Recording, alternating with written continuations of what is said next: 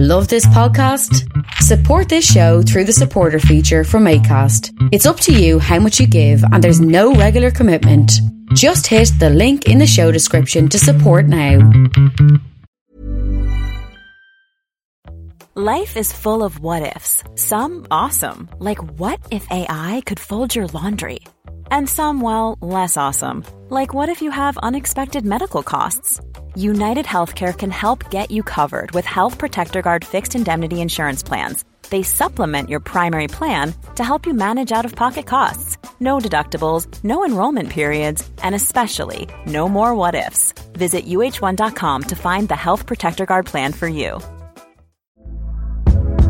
Hey there, it's Michelle Norris. I'm host of a podcast called Your Mama's Kitchen. When I travel, I'm usually looking for a way to find a taste of home when I'm not at home. And one of the things I love to do when I am at home is entertain. And Airbnb allows me to do that. When I was in California recently, I rented a house that had a great kitchen. And when we were sitting around the table, we're all thinking, we're in someone else's house. Someone could be in all of our homes as well.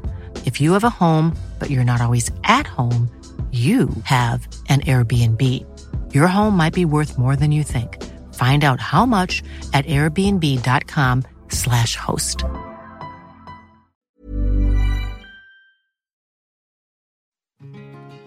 Hey, this is Trevor from Halifax calling in to say that I support Creative Control on Patreon because I think long-form arts journalism is a crucial part of music culture, and there's simply not enough of it out there today.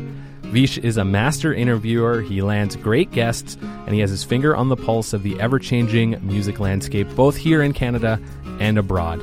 For all of these reasons and many more, I think you should support Creative Control on Patreon too. To make your flexible monthly donation to Creative Control, please visit patreon.com slash creative control today. I'm Vish's wife, and I will love him no matter what you do, and now he has me on the record saying that.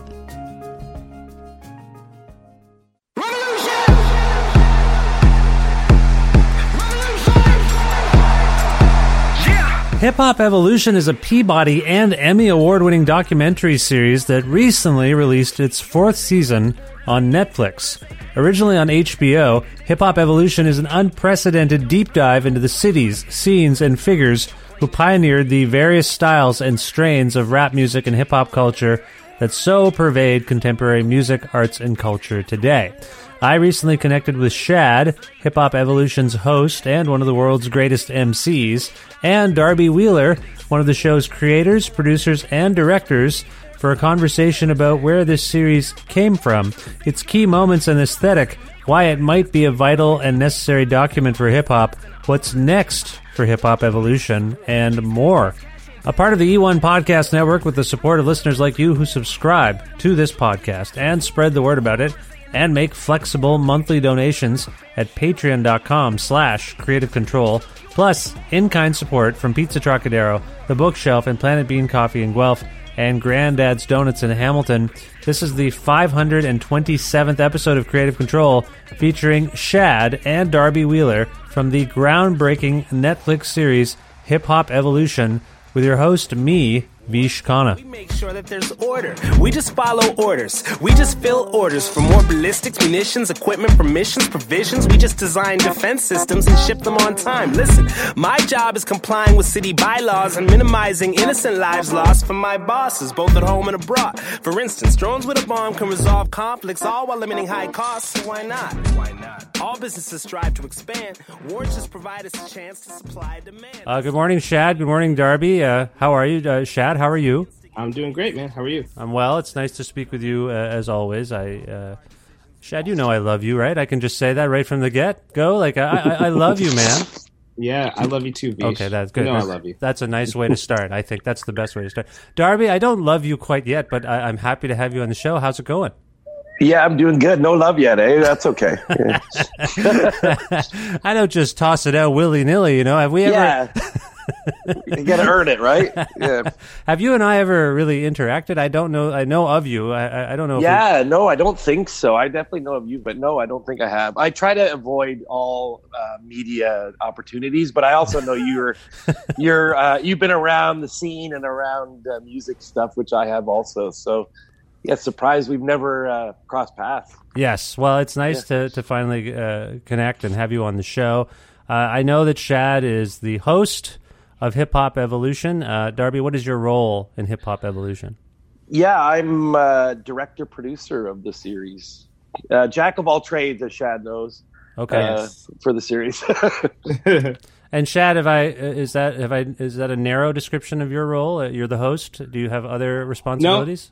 No, no, no. I'm the, I'm the host of the show. That's that's it. Okay, all right. He's a, he's got uh, mad knowledge, I would say, also on uh, all, all types of things beyond hip hop. But yeah, that's true. That is true. Mm-hmm. Yes, that's true. So let's let's begin at the beginning in terms of Hip Hop Evolution. Uh, I want to go to you, Darby. Uh, yeah. Where did this thing come from exactly? Where did the conception of this series come from?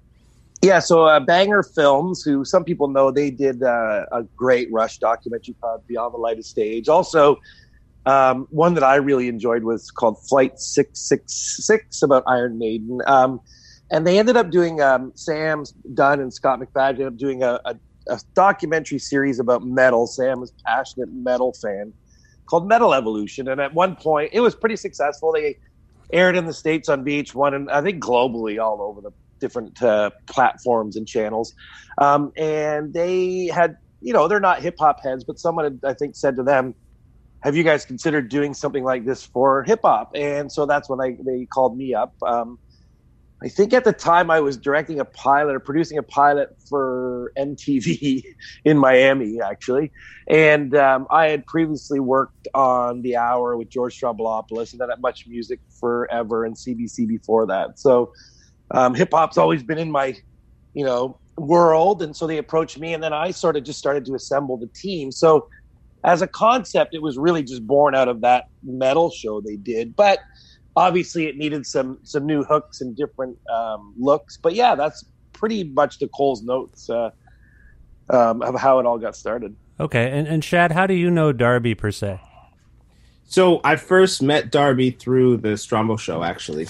So him, uh, he interviewed me for that show. Uh, drove down to London with me, actually, and like interviewed my dad. And uh, so I, I met him through that, and I'd heard about him and heard about his work. Um, and then him and Rodrigo Basquinan, who couldn't be on the call, unfortunately, they pulled me in for a meeting and they told me about the project. And that's how I got uh, pulled into this. Okay. Now, you, I mean, we, we know that you have, have some hosting chops, Shad. You hosted Q. Uh, mm-hmm. Did you think after that experience that you wanted to get into hosting right away? I, I'm curious about that. So, okay. So the timeline, the timeline is funny. So actually, when they when they brought me in uh, to tell me about this project, that was maybe twenty twelve. Okay. So it like definitely predates Q time. So so and yeah, then we actually sure. got the green light to do it sometime in twenty thirteen. So long story short, we more or less finished filming season one before I started at Q. Oh, yep. Interesting. Okay. Mm-hmm. Yeah. Okay. So then.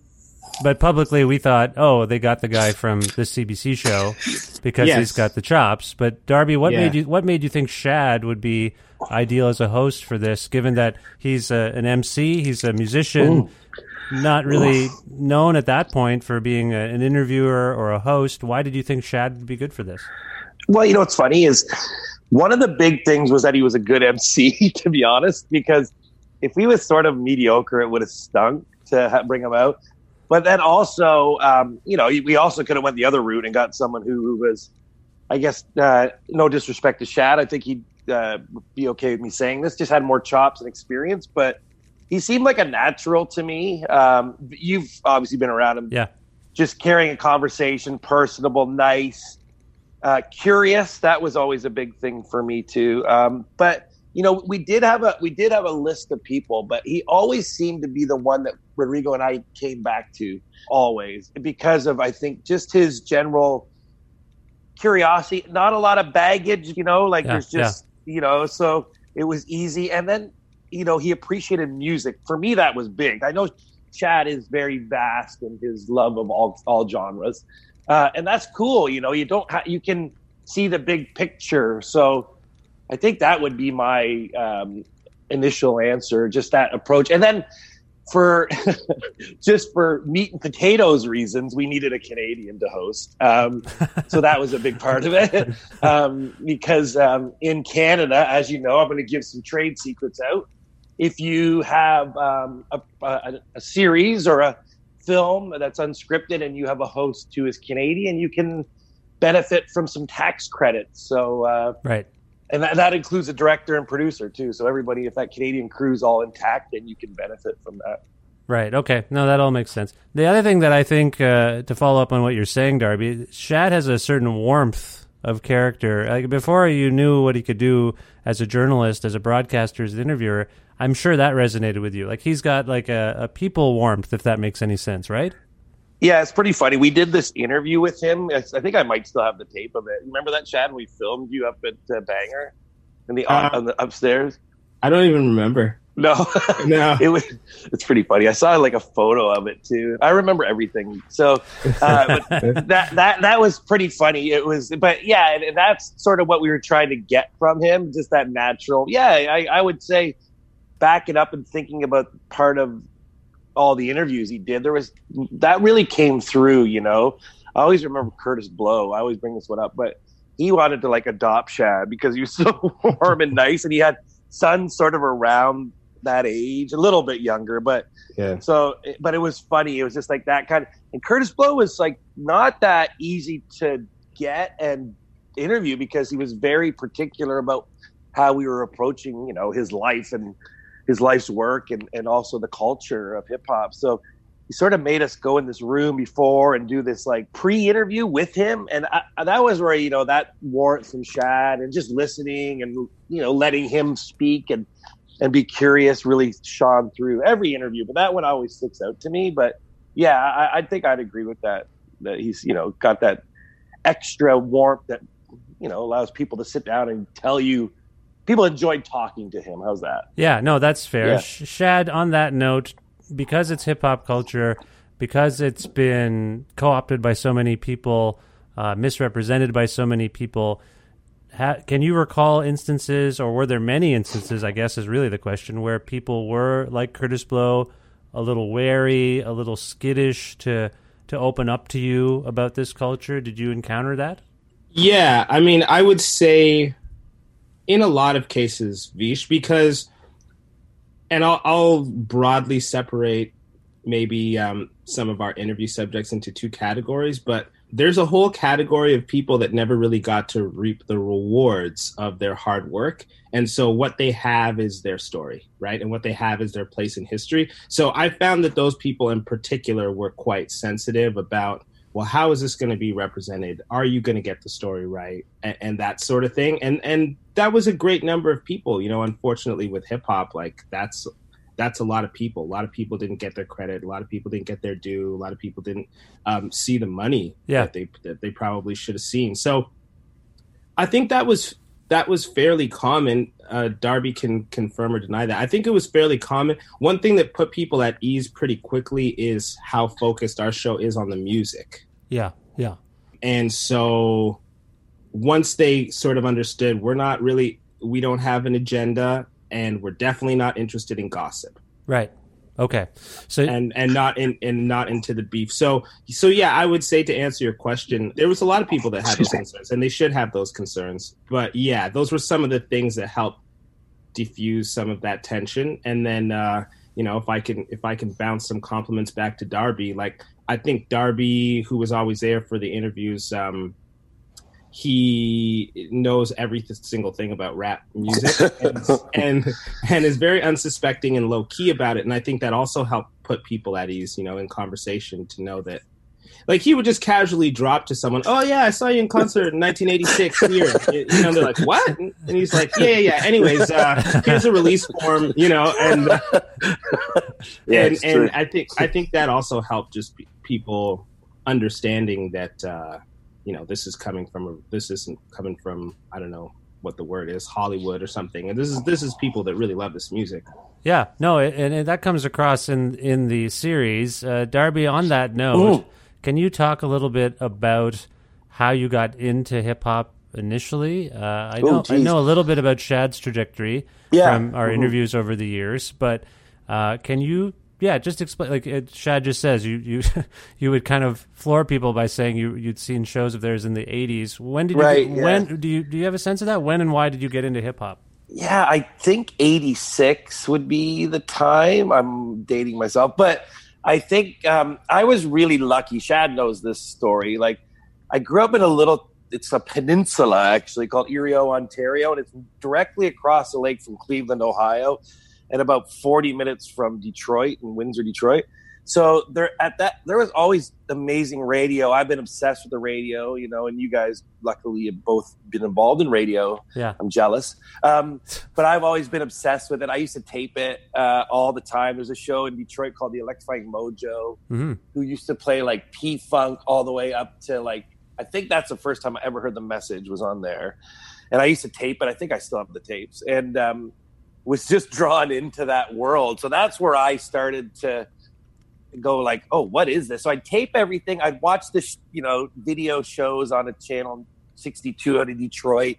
And then eventually made my way over to Detroit to now, according to people that I know from Detroit, was some bad record stores. I wasn't really in the scene mm-hmm. as per se, but I was going over to like Northland Mall in like Eight Mile and getting um, records. That was where I started to do it. You know, it's so funny. I remember even coming, I went to Ryerson and coming and going to Toronto. And my first year I came back from Ryerson, I was really, you know, you know, that Yonge Street strip for a while there had a ton of record stores. I played a record. And then even H M V was pretty great uh, for a while. So, and then Sam. So I remember coming home and my dad like counting one day, I'm like, you know, crashed out to eleven, being, a, you know, a dumb twenty year old. And during the summer I'm home and he's like, I go down for breakfast and he's sort of like, so how many records did you buy this year? And I'm like, uh, you know, and it was sort of his money, I think at the time. And he'd really helped me out. And he's like, I think I counted something like seven hundred bucks. And I'm just like, well, and so he was sort of mad at me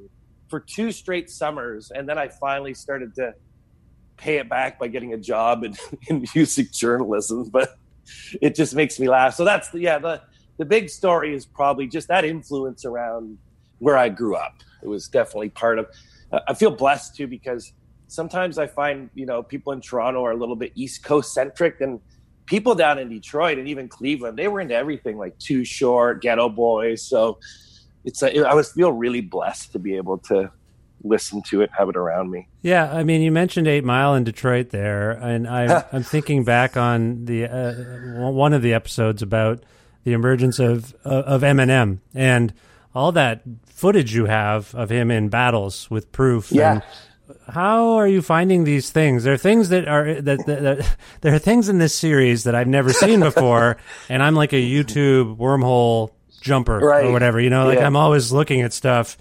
How are you gathering this stuff? It's very fascinating. Yeah, so that's just a really good team of visual producers and researchers.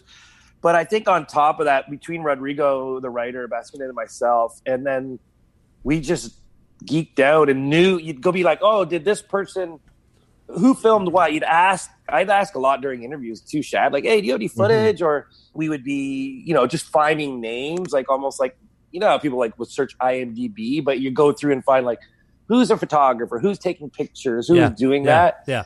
And then just try to find them. That was always my thing. But I think for, you know, it's for me doing hip hop stuff, seeing stuff in the past. I had no, I've seen, I think one of the footage that some of the footage we used from Scribble Jam is, which is a hip hop like um, showcase that they had in Cincinnati. I don't know if they still do it or not. Shad would probably know better than me, but um, that was um, some of the footage we had at Eminem. And I always like, oh, I remember he's at Scribble Jam. So you'd say that to the visual researchers and she's, they would just dig in, you know? So mm-hmm. yeah, they, they are, they're great. I mean, shout out to the team there at, uh, on Hip Hop Evolution. They, it's sort of like, you're like, hey, what about this? Can you find this? And they're like, uh, okay. And then they would. So we really were lucked out. It's really a marvel. Um, Shad, mm-hmm. Shad, I think of mm-hmm. you as, as someone who consumes a lot of culture.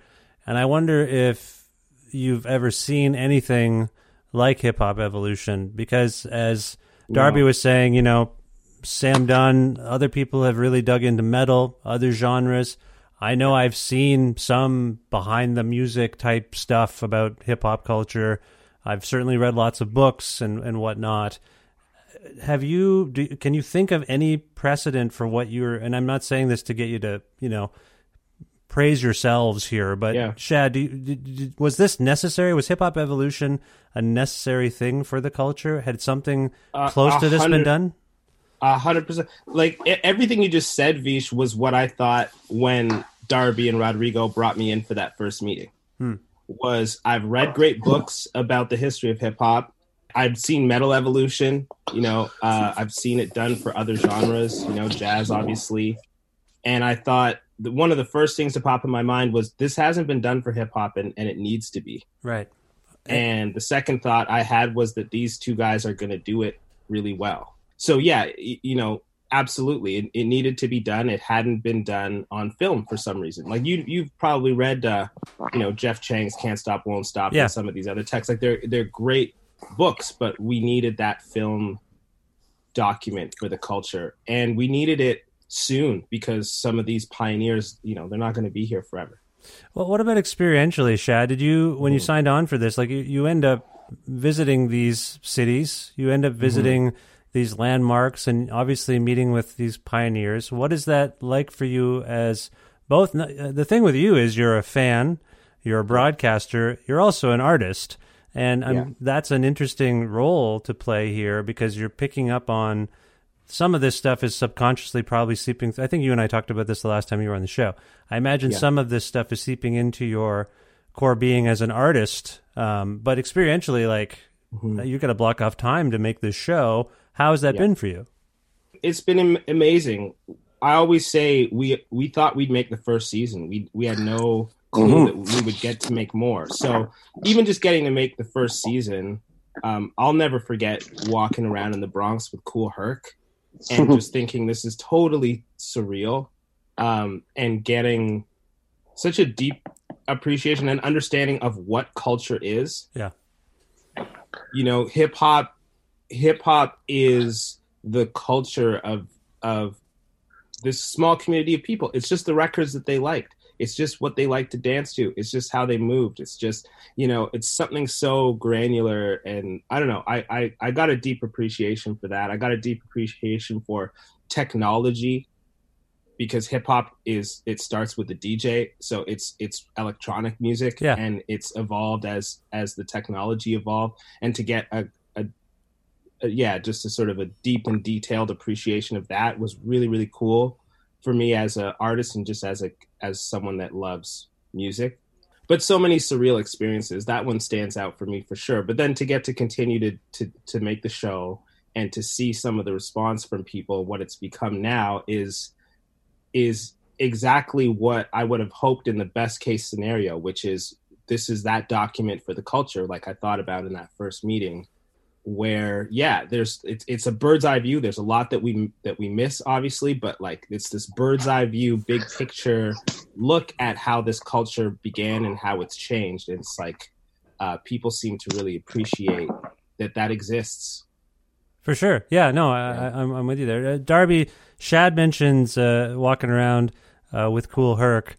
Do you, do you have particular freak out moments in making this show? You're attending every oh, interview? Yeah. Like, I know I, yeah. each one, but do, do, do any in particular stand out for you where you're like, I can't believe I'm here, first of all. I can't believe, like, I can't believe I'm walking by the dungeon, you know, like uh, in, in Atlanta, like, or I can't believe we've, we've got, you know, Big Boy or whoever to be on the show. Like, do, do you have those moments? Yeah, respect to going to Outcast, because that definitely was one of them. Yeah, I think for me, there's a couple. I always remember one time, you know, K R S One. I'm not sure if you've interviewed him, but he's no, you know, I never have. Uh, I never have, no? And he's one of yeah. my. He's one of like we had. Uh, I mean, you would have had it too, but we in Canada yeah. we had Much Music, and yes, in the early days, for some reason, they would play a lot of K R S One videos. They would play a lot of Boogie Down Production videos. Yeah, and yeah. and he was interviewed quite frequently too. So in a weird way, and I think he's taken for granted because we don't really talk about him enough. I don't think, given how I agree. how yeah. prevalent and prominent he was at the time, um, and some of his solo albums still are some of my favorite things. So, um, but yeah, no, sorry, continue. You you spoke. Yeah, with him. Yeah. So yeah, we and it was in Los Angeles. You know, uh, hopefully it doesn't ruin everybody's perspective when we're trying to act like we're talking to him about the Bronx. But and he he's a, I, I you know I was I worked at Much too back in the day. I can sort of tell you why he was on all the time, because he had a really great relationship with Rap City's producer. And they, you know, and obviously he warranted it. But we uh, we were about to film him, and I was downstairs, and I think Shad and everybody were upstairs. I was getting him, and he's with his wife.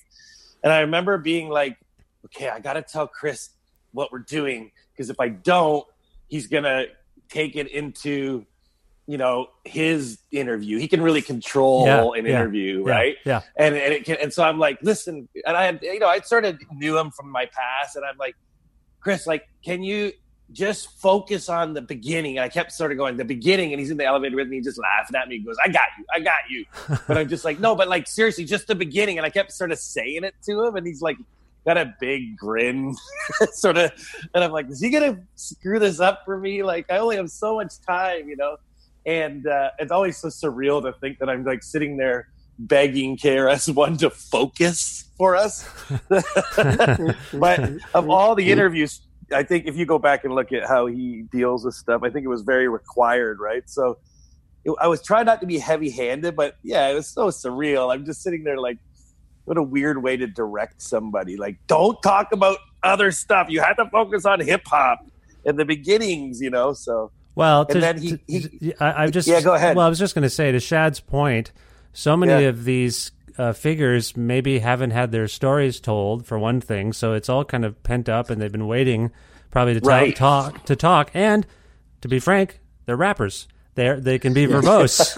yes. yes. They want to yes, go. They want. Yes, yeah. exactly. Yeah. So they want to go, and I and I imagine that's something you have to deal with, like to keep people focused. And by the way, like the, the other marvel of, of this series for me is just the editing. I mean, I, I, I mean, as a media person, I I can I know what it's like to interview people, and uh, I've made a few audio documentaries. I know how uh, exacting you have to be, and how much good stuff you can't fit in, you know, and all that stuff. Right. So I, I see that happening. It must be, there's there's got to be lots of stuff left on the cutter, cut, cutting room floor, so to speak, right? Oh, my God. Yeah. I mean, that's one thing. There's a treasure trove of some of these interviews we did. They had were three hours, two to three hours. So, yeah. yeah. And then they're in the, you know, they get chopped into whatever their segment are. But, yeah, the editors where... from the beginning, pretty vital to the show. Um, one guy, Steve Taylor, is ter- I worked with him in the past. Terrific, such a he's a real hip hop head, so that gave him a lot of advantages of how to work with the music. And then he would, you know, we did a lot of circles, so he's patient with us, especially me, I guess is who I should say. So um, there's a lot of circles that happened in the process. The first season was God. It's just like, how are we going to do this, you know? And we, yeah. I think we went to a place and landed at the beginning of like sort of how we presented Shad and how it, you know, laid out. And we at one point tried to change it, and then we went back to sort of the original style of editing that we had did. And then one of the big things that I wanted to do is bring people to feel like they were sort of there. So I have this, we had this technique called mini keys. So when you would see, say, Eric B or Rakim, you would see like we're talking about them, whether Shad's talking about them or interviewing with Rakim, and then you'd see like maybe an old picture that you didn't know there is Rakim with a horn, you know, in school, so yeah, there'd yeah, be yeah. a little key, so you'd feel like you're like sort of there when they're talking about stuff. So that was sort of cool. I think that was always a goal, like put people in, not so much in the t- time there, but just to feel like it, even the way that we spoke about it and, you know, Chris edited it. So, yeah, I mean, I got huge shout out, not just Steve. There's a crew, a team of people who really made it all work. You know, they don't get enough props. Editors do not get enough props, because I'll tell you why. They're the best thing in a project, and they're also the toughest thing for a yeah. project, because if they don't work out, look out, you know. But when they work, it's vital. Yeah. I, I always try to give love to the editors when I can.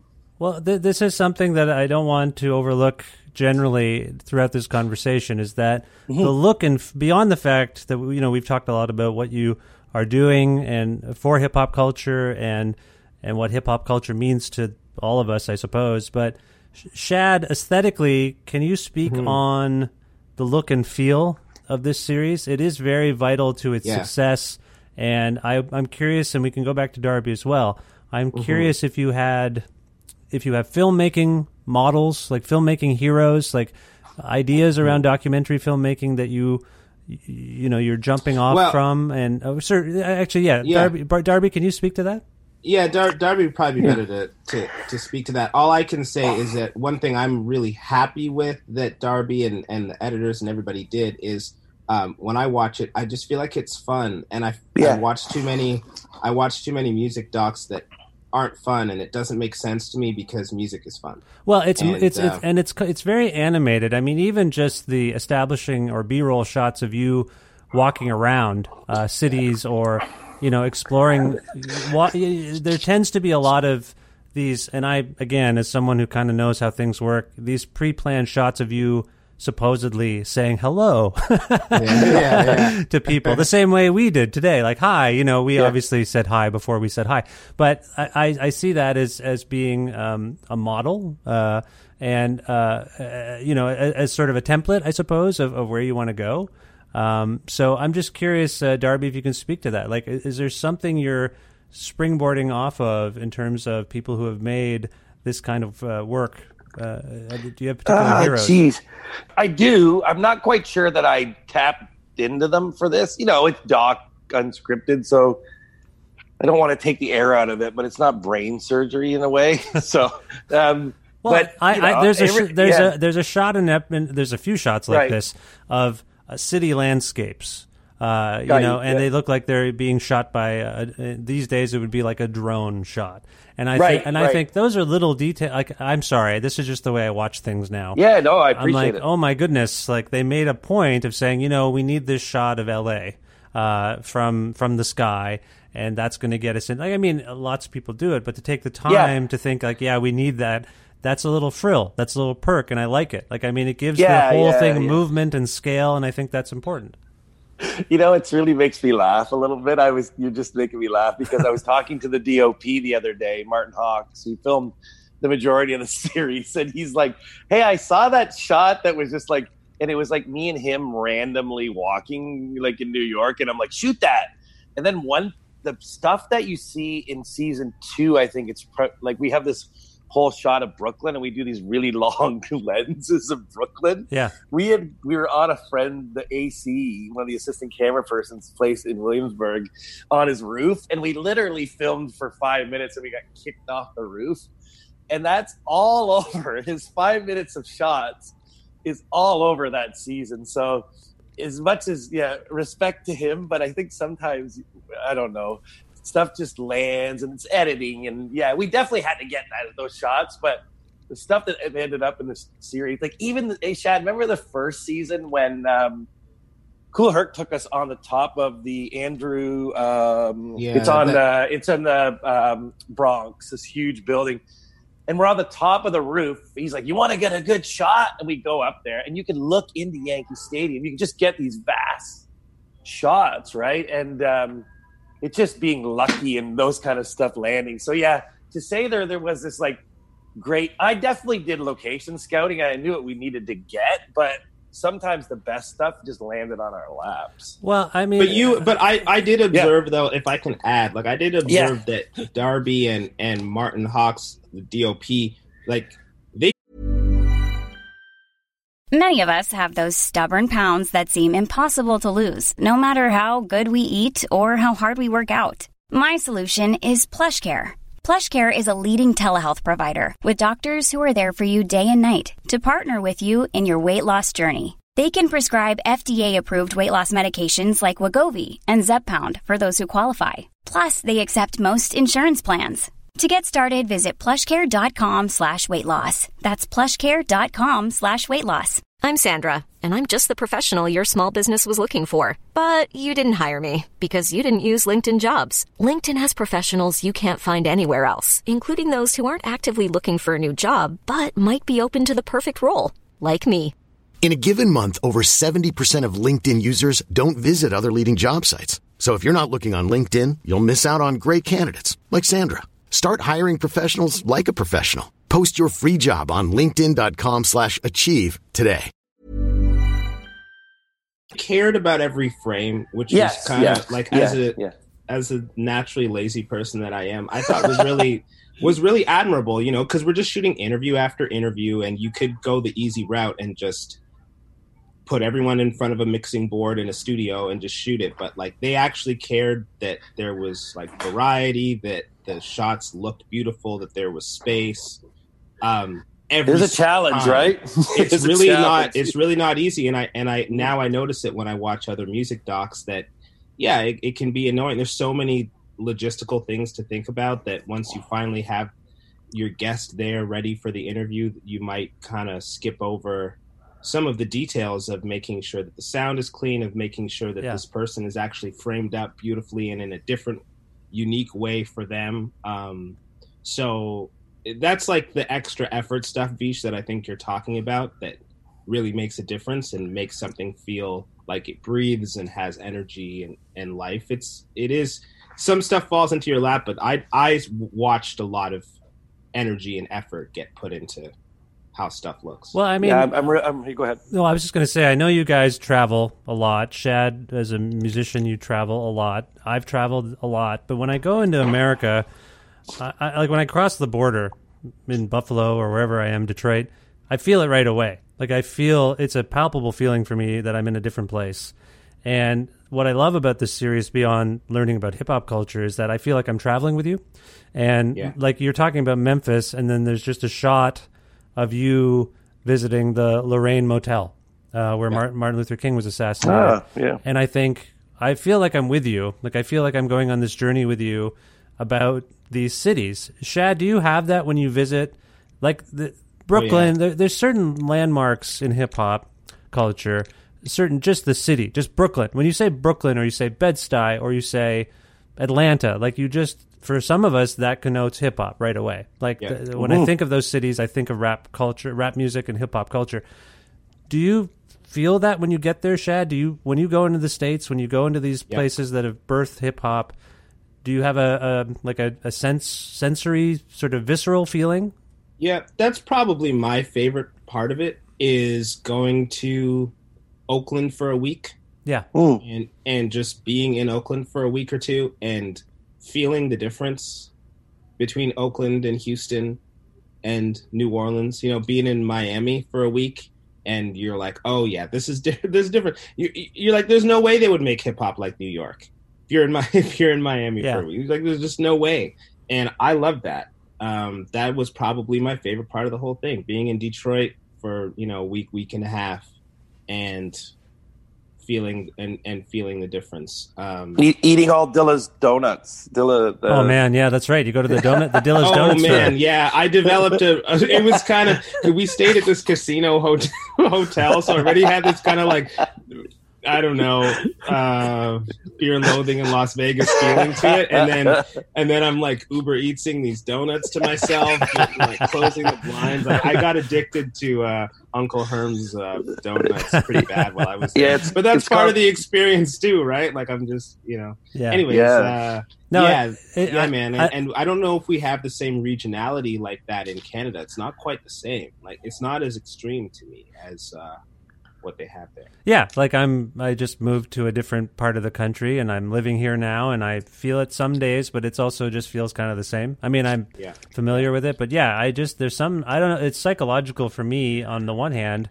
On the other, am I right? Like you cross the border, it feels like a totally different place. Like it feels different, yeah. doesn't it? Yeah. Yeah. Yeah, and then and then you go to the different cities and it feels different. Like I had never really been in Miami. And I was like, wow, this is the opposite place of Toronto. Like, this is- now, we all come to uh, certain eras of hip-hop or certain figures, and we have certain um, expertise. We have certain biases. I'm curious about surprises for both of you, because I, I know you're you're teaching us, uh, the viewer, about these cultures. I assume you're learning things. You're having your minds blown. Like you had probably... notions of what things were like, and then you're talking to people who are kind of blowing you away. I don't know if we should just home in on the, the latest season for this question. Maybe that's the way to go, because it is, we're, what are we, four seasons in right, right now? Correct, yep. So let's let's go with the fourth season, the latest season, which is available now for everyone listening on Netflix. And um, Darby, are there yeah. surprises? Were there surprises in the fourth season in terms of things you learned, um, things people said they were like, oh, my goodness, that's not that's the opposite of what I thought. Did you have that? Well, you know, it's funny. I do. The thing that I notice every once in a while, I'll get on a wormhole of looking at how people commenting about the show on online. And no one knew Pharrell wrote Rump Shaker, which to me, I'm so surprised people didn't know. I was just like, how do you not know that? I thought that was just common knowledge and musicdom. But no, that took me, me that took me back. That, t- that took me wow. back a little bit. Well, yeah. I forgot you. Keep in mind, I mean, that's going back, what, twenty yeah, years? Yeah, it's true. Like, you, it's a good point. You, you yeah, kind of yeah, just yeah. forget what people... And, and it was a production role. So, yeah, yep. I, I, you have to forgive well, no, us. He wrote, for, he wrote the, the, the rhymes. No, that's... For, like, for, for but Teddy, it was too. a background role, is what I'm saying. Right, yeah, you got it. Yeah, so yeah, all yeah, I'm yeah, saying yeah. is give us a break. Darby, what are you doing? Come on.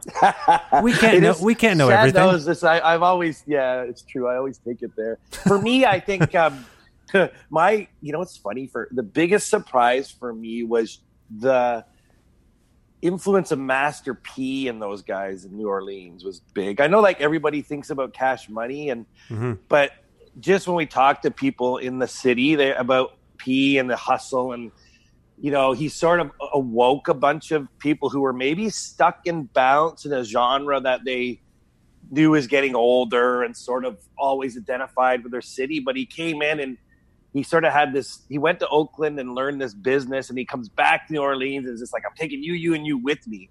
So I was always, I'm really surprised on just sort of his influence in the city. That's a big one, because I think when I was at Much and I, at the time when he came out, I was a bit like, uh, what is this stuff? You know, I didn't get it. Yeah. And now I actually even appreciate what he was doing now because I dug into the, we dug into bounce and where that came from, and you're just like, oh, now I see why he sounded like that, why it's like, you know, and why he had soldiers, and it just all started to make sense. Yeah, I think P was a big surprise for me. The funny thing about P too, just like thinking about your your question from before and Shad talking about us being Canadians, he was the one that sort of tripped out the, to me on the most, and we interviewed him. He was just like, can't believe you guys are Canadian. Why are you doing this? Right? Like, it's just funny.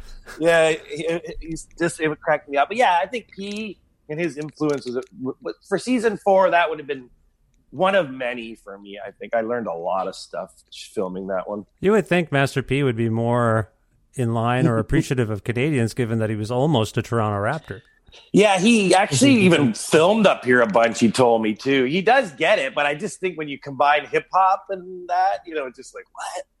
What's well, going on here? Yeah. Well, I mean, it, that that's a fascinating aspect of the story, actually. I never even... that The, the fact that you are this Canadian crew coming mm-hmm. down to the U S, did, do people there talk to you about...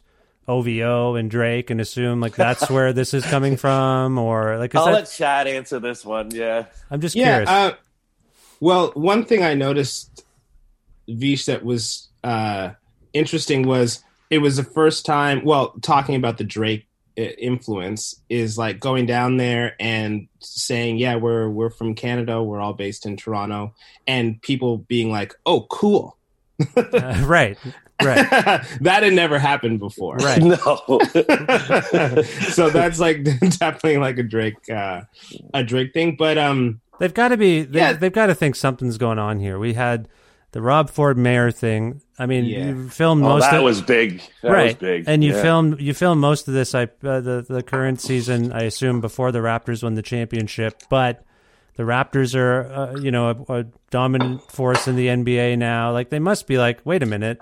Like that stigma is going to be, I bet the more you go down there, going to be like, oh yeah, cool, Toronto. Like I, that's that's going to be the, the shifting away from hokey stuff to Drake, Raptors, cool stuff. Like maybe yeah. that's just going to happen.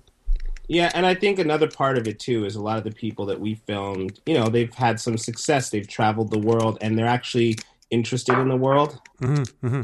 Right. And I, I think probably Donald Trump being elected has some effect on their view of Canada too, a positive view of Canada of like, oh yeah, they'd never do that, you know. Well, we might, to be honest, you know, you know what I mean? Like they, they're, they're like, yeah, like this Canada is cool. We've been there. We've met the people. Uh, we've learned about the society a little bit, and we actually like a lot of things about it. And yeah. So And then, yeah, I do think that Drake Drake's ascent has has changed things. People, like a lot of people, for the first time that I talked to down there, were like, "Oh, you're from Toronto? Cool. Like, what's going on? Tell me about it." Right. Um, and and so yeah. and so to follow yeah. up on the other question, Shad, in terms of surprises in the fourth season, what kind of blew you yeah. away? The way, you know, Darby was talking about Master P. What about you? I think for me is probably getting a better understanding of. of Atlanta as a city and its history, and and suddenly something clicked about how they've managed to be so successful and become basically the center of hip hop now. Like, you can see, this is going back to season three a little bit, but Killer Mike starts that episode talking about the history of Atlanta and like just the history of Black success there and entrepreneurship, and you know, that's that's the Black Mecca really in America. And just being there on the ground and getting a feeling for how, yeah, there's there's there's a kind of positivity and optimism in that city. And suddenly something clicked and was like, oh yeah, of course they were going to take over. Like, once they actually had an interest in hip hop, like they didn't, they just, it wasn't their music. They didn't care about it for a right, long time. Right. But once they did, it was on. It's like, of course, Atlanta's going to take over. There's just um, such an optimism there, such a spirit of like collaboration and just this history of success that made, I'm sure, made things feel very possible for people there. So that was a cool, that was a cool revelation for me, just about that city and uh, and about how they've managed to be so successful in hip hop. It's kind of, yeah, I just realized like, oh yeah, that's that was a foregone conclusion. Yeah, this relationship between mainstream pop and and, and underground hip hop in all of these cities is really fascinating, because you have these characters like Babyface and L A. Reid and, and Jermaine, mm. Jermaine Dupri sort of, a, you know, going down to these places or or trying to, you know, figure out what's popping there. And then what that seems to do is is it, it brings the underground up um, so that Outkast can emerge out of this. What's going on in Atlanta? Like, they've got like, you know, whoever, T L C, and it, these people are kind of coming up. And then that that's a, like the entrepreneurship aspect. Darby was just talking about Master P. It's a it's mm. fascinating to me, and I guess I know this as someone who follows hip hop, but to see it on in this in this series, the significance of entrepreneurship in this culture uh, is really fascinating to me. And I, I think, to me, that's one of the big surprises, just how often you end up talking about business models and you know mixtape culture, uh, go, giving away sixty thousand, uh, re- you know, selling sixty thousand records out of your the trunk of your car. Um, right. That's fascinating. Darby, you, I mean, you knew this, but mm. this stuff must be, I, I feel like there's an instructional aspect to this series, if you know what I mean, an educational aspect. Yeah, yeah.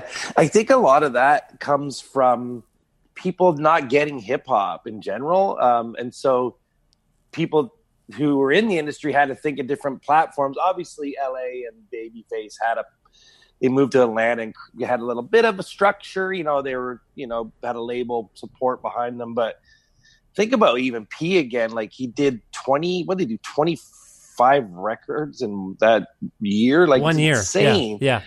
So just to do that, I think it comes down to a lot to, of the, you know, bureaucracy of music and the music industry not accepting rap as a real thing. And obviously that's change, and it was sort of, they're slow to the game, so these entrepreneurs had to think differently. It's sort of what, you know, we did we ended season four with uh D J Drama and sort of the stuff he does with Wayne, him and Don Cannon with their mixtapes, and they were just thinking outside the box, and it was really driven by the artist being like, hey, we can do this. It wasn't always legal, but that's what hip-hop was up against. They had to push, you know, the system to shake the trees to get people to listen and be into it, you know what I mean? And then yeah. when white folks get into it, then, you know, it takes off, unfortunately, but sort of the way it worked in all of hip hop. If you trace back, that's sort of the, yeah, everybody, they're thinking, you know, D I Y always. And then eventually the system catches up to them. Yeah, no. And that,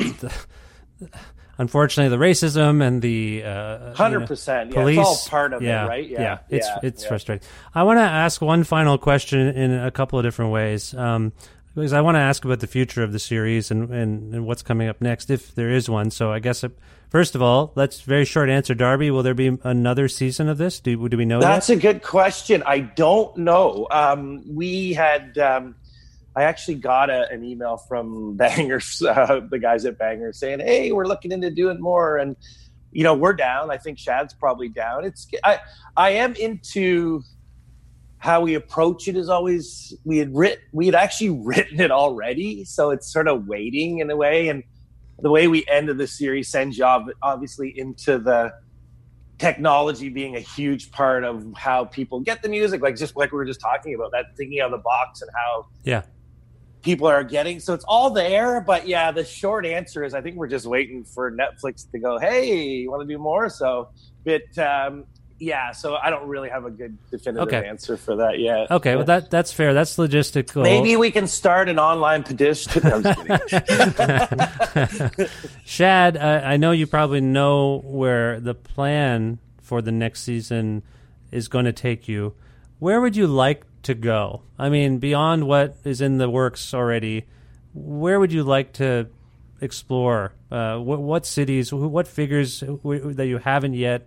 Uh, yeah. s- s- what, what do you want to do? Because I, I, for me, okay, mm-hmm. here's a white whale for me, and I don't know yeah. why it can't happen. Mm-hmm. It seems like I always get close, but I, I really like the Beastie Boys. That's just an example of a big popular thing, and I'm always trying, you know, and I can't yeah. get them. I'm sure you've had, I can tell where there are gaps where you're like, we're going to talk about, you know, Compton and the Chronic. We probably should want to talk to Doctor Dre, but you're not going to talk to Doctor Dre because you can't get Doctor Dre probably, right? I mean, that's probably- we got really close to him though. Right. I, you know, it's not to butt in here, but you did you did two examples that is funny to me that I. It's like the two examples in the series that I sort of go like, well, so Dre was down to do an interview, but they were doing the Defiant one. Yes, so right. He yeah, so that actually uh, he got. Kibosh, but yeah, we, we he was going to talk to us. And then what happened when we filmed uh, season one with the Beasties was it was right around when Adam Yao had died, so right. they were in recovery mode. And Nelson George, who was one of the producers on the first season, is really close to those guys, and he approached them and you know and said, "This is going to be a really awesome series." They'd already interviewed Herc and stuff, and they were just like, you know, "Thanks, but at this point, yeah."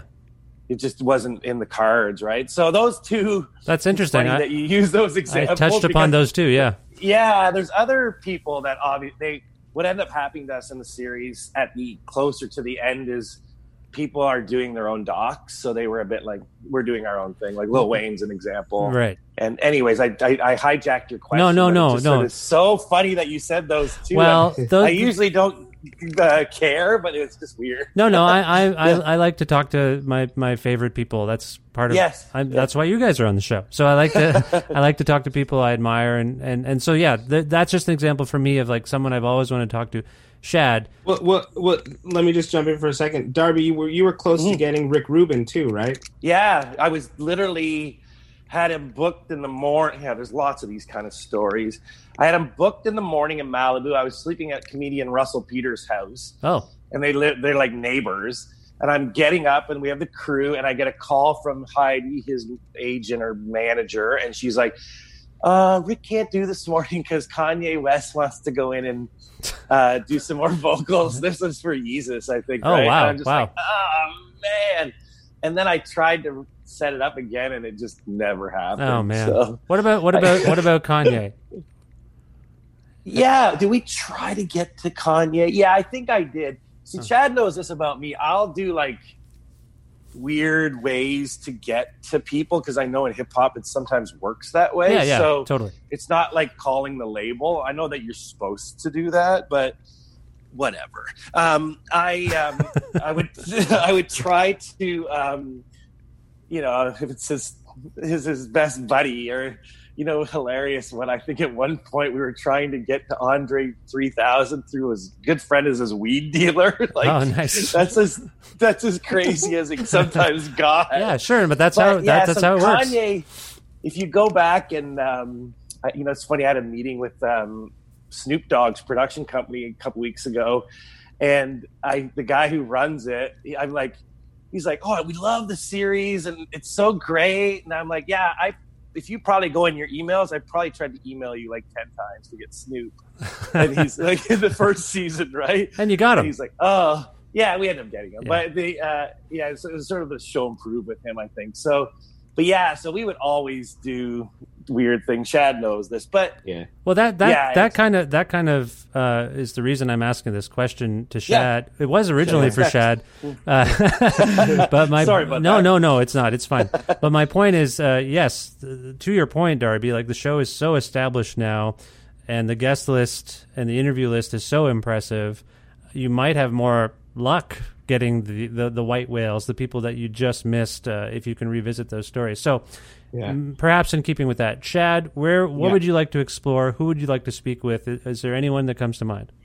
Yeah. Again, the technology thread, I think, uh, is, is one that I would like to follow, you know, the Soulja Boys and, and what they did on YouTube. And, uh, also I might be wrong on this, but I think Soulja Boy was one of these first people that, like, in the days of downloading, uh, illegal downloading, you know, your post Napster, but like LimeWire and that kind of thing. Yeah. He was one of the first guys that would tag a song like Nas featuring Doctor Dre and Bone Thugs and Eminem, and, you know, and then you download it and it's just him, you know, uh, that stuff. I think Lil B is fascinating as Absolutely. far as technology yeah. goes. You know, um, I think, well, Wayne was maybe the first, but, you know, people were trying to make their Illmatic after Illmatic. They were trying mm-hmm. to make their, you know, their masterpiece. And then these guys broke the mold by kind of being like, or you could just make stuff, you know, and right.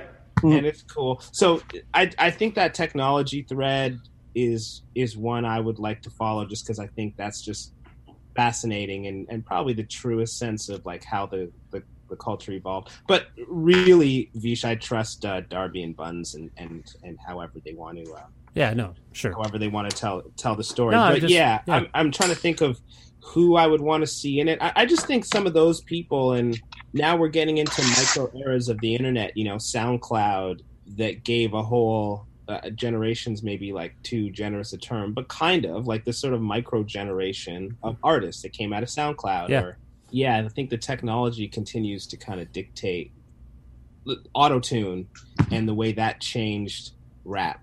Ah, yeah. Yeah. Big that's, time. That's Darby, is this news to you, what Shad's saying? Is you sound No, like... no, no. What about you, Mish? What do you think? What would you like mm. to see? I'm always curious. Not to throw it back at you, but yeah. Well, I mean, from a Canadian perspective, I feel like there's some I knew you were gonna say that. That's why I asked. Well, it is it's it's true. I think there's some potential there. Yeah. Obviously you've got one of uh, the the country's greatest M Cs as your host, so you have a slight conflict of interest, but but well, but, I actually take that legitimately for I take that serious to me in a way, like how do you present that is a little bit unusual. So I, I just but, like from my perspective when I was coming up and and the underground hip hop that I gravitated towards in the nineties was actually mostly coming from the Maritimes, um right and yeah. so it's fascinating to me that that's not a story that we really know that much about. And again, probably the appeal for it might be limited, but you have this great luxury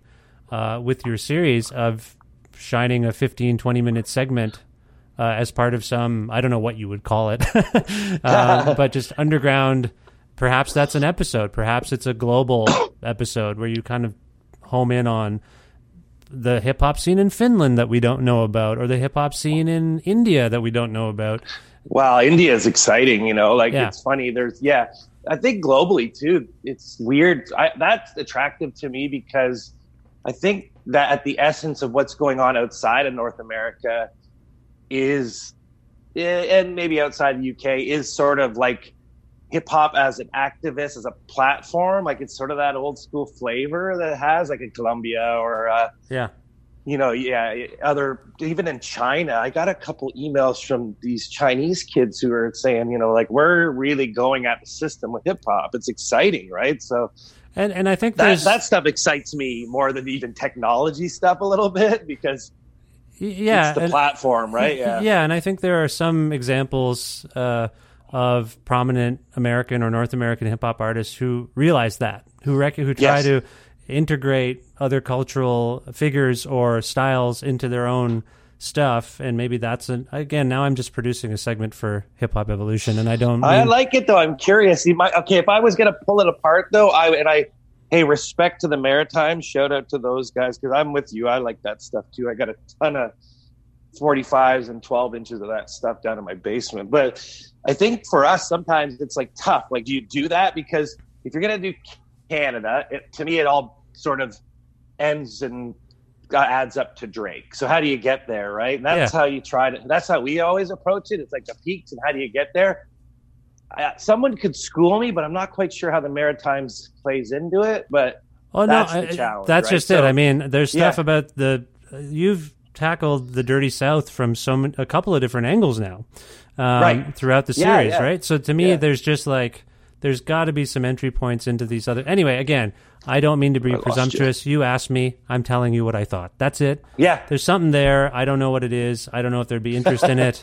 We, we unfortunately, as as Canadians, we sometimes, who make things, we end up discovering that the stuff we make about America uh, is going to resonate more than the stuff we make about Canada. And that Canada, I, yeah. I yeah. find that frustrating as someone who lives here and, and wants to shine right. light on stuff. Like...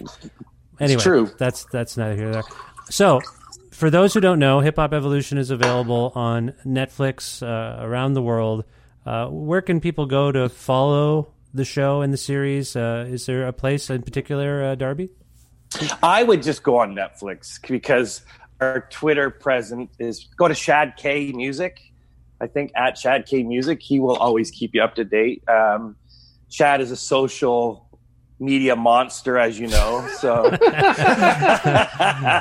yeah Sorry, he, he loves some, it I know I'm he, some fun with him there. I know he loves it I know he loves doing yeah. all that stuff yeah yeah okay. uh, I would say that, you know, and then um we yeah that's it, there is uh Netflix is your best bet though, because it's a funny world when you're in the the algorithm, and then on Netflix that uh they basically just put the show up. There isn't any real big press except for, you know, people like U V who are reaching out, and uh there isn't. It's weird. It's a bit of a funny thing. I remember when the first see or the first season went on there, Shad can back me up on this. You're sort of like, oh, it's just coming out, like what are we doing? It's sort of in my past, I'm freaking out.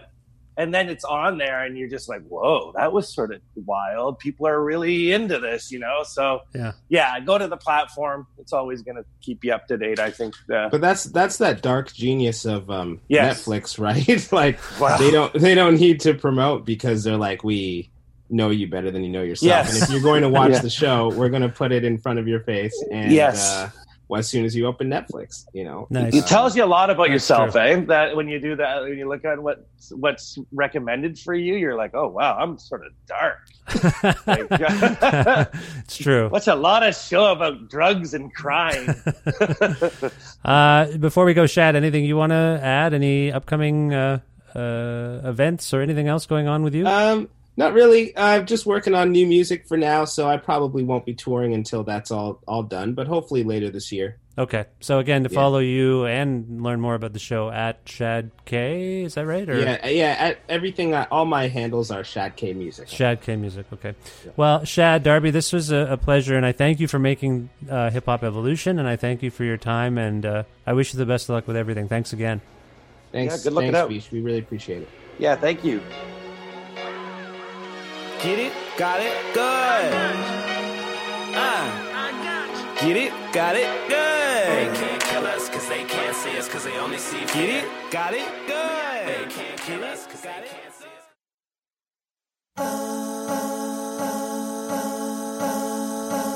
Very, very special thanks to Darby Wheeler for making his debut appearance on this program, and, and also to Shad for returning to the show for this, the five hundred twenty-seventh episode of Creative Control, which is part of the Entertainment One Podcast Network and is available on all iOS and Android platforms, and, and also on Spotify, YouTube, Audio Boom, everything.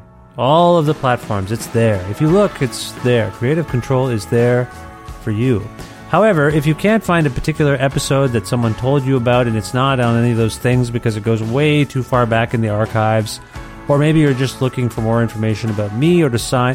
to sign up for my semi-regularly scheduled newsletter. Well, all of the stuff you would need is on my slightly updated, it is actually vastly updated, it's a very updated version of my website, which you can find at vishkhana dot com. So go there for all your vishkhana dot com needs.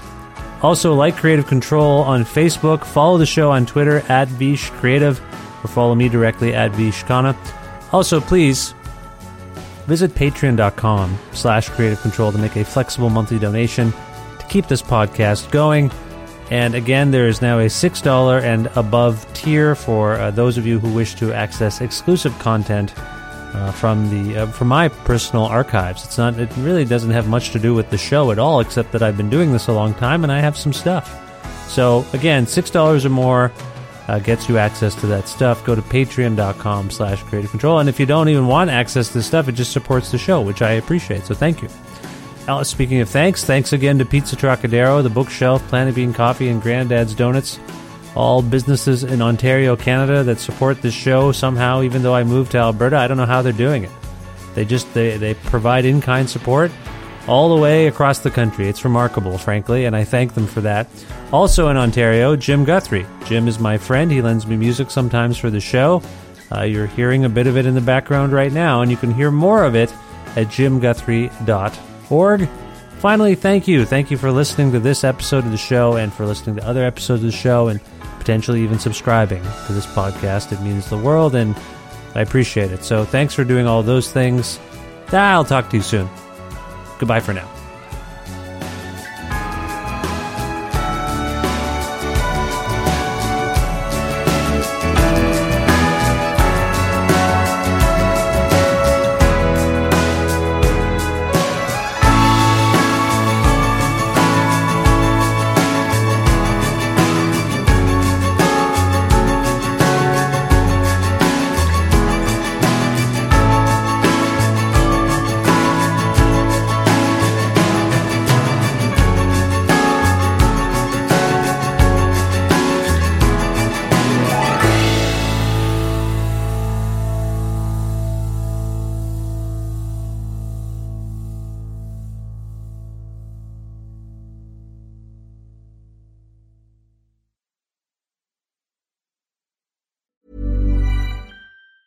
Ever catch yourself eating the same flavorless dinner three days in a row? Dreaming of something better? Well, HelloFresh is your guilt-free dream come true, baby. It's me, Keke Palmer. Let's wake up those taste buds with hot, juicy pecan-crusted chicken or garlic butter shrimp scampi. Mm. Hello Fresh. Stop dreaming of all the delicious possibilities and dig in at hello fresh dot com. Let's get this dinner party started. Even when we're on a budget, we still deserve nice things. Quince is a place to scoop up stunning high-end goods for fifty to eighty percent less than similar brands. They have buttery soft cashmere sweaters starting at fifty dollars, luxurious Italian leather bags, and so much more. Plus, Quince only works with factories that use safe, ethical, and responsible manufacturing. Get the high-end goods you'll love without the high price tag with Quince. Go to quince dot com slash style for free shipping and three sixty-five day returns.